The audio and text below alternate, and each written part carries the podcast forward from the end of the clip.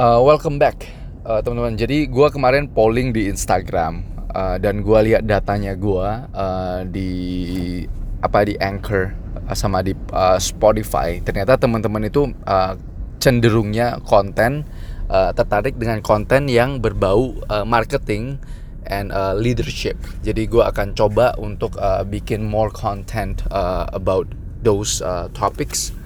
Nah hari ini gue mau ngebahas soal marketing uh, marketing and sales, right? Kalau marketing itu kita tahu uh, kebanyakan itu ke advertising, right? Gimana kita buat konten-konten marketing uh, ke Instagram dan segala macam. Tapi sales itu, gua ini sebenarnya pada dasarnya bukan marketing, gua ada sales, right? I'm a sales person. Sales person itu adalah orang yang approach, orang yang maju, right? Kita individu, apalagi uh, di bisnis ya gua itu B2B, business to business. Jadi gua ngejualin mesin, capital uh, goods, uh, barang modal ke perusahaan yang uh, dipakai oleh perusahaan sebagai capital goods ataupun barang modal. Nah, yang uh, cenderung kalau barang modal gini kan kadang teknis ya, very technical. Jadi gue sering terbentur kalau ngejualin apalagi produk-produk baru itu ngejelasin ke customer uh, gunanya itu apa. Nah, customer yang gue sering hadapin adalah purchaser, yaitu bagian purchasing purchasing itu jarang uh, ada purchasing yang terlalu fokus di technical. Jadi kita jadi cara gua approach uh, approach uh, purchasing sama gua approach uh, teknisi sama gua approach production manager itu totally different scripts, right? Caranya beda, ngomongnya beda, bahasanya beda.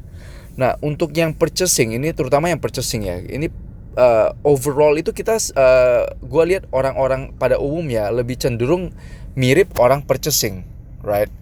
Nah, kenapa uh, cenderung mirip uh, orang purchasing? Orang purchasing itu eh, nggak uh, mau terlalu uh, pusing soal uh, teknis, right? Mereka mau tahu apa yang uh, produk kita itu solve ya problemnya itu apa dan harganya itu berapa, apakah cocok atau enggak. So, jadi gue udah device uh, a methodology ataupun approach. Pada saat gue ngejelasin bahasa teknis, gue itu harus bisa ngejelasin uh, dengan cara uh, sedemikian rupa supaya anak umur 5 tahun pun bisa ngerti.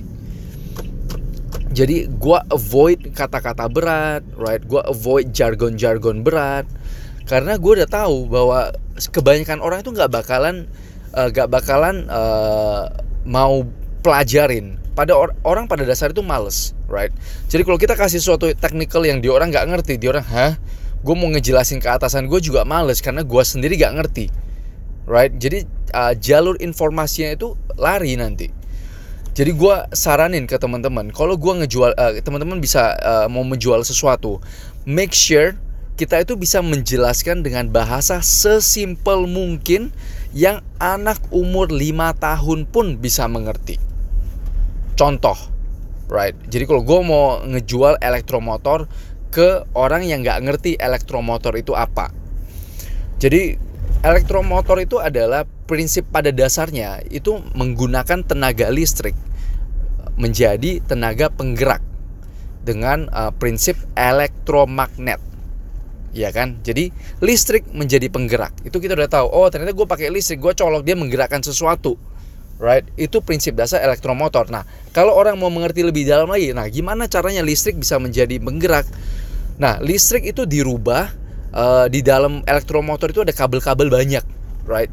Jadi kalau listrik yang masuk ke dalam kabel coil-coil itu kabel-kabel itu itu berubah menjadi medan magnet. Nah, di tengah-tengahnya itu besi. Besi itu pasti tertarik dengan magnet. Iya kan? Nah, kalau kita putar-putar magnet itu, besinya ikut putar-putar. Itu namanya elektromagnet. Right? Jadi gue bisa ngejelasin sesimpel mungkin konsep yang rumit. That's that's how you sell, right? That's how you make your marketing content and that's how you approach potential buyer. Jadi kita harus bisa ngejelasin sesuatu itu sampai anak umur 5 tahun pun bisa mengerti. Oke? Okay? Try that.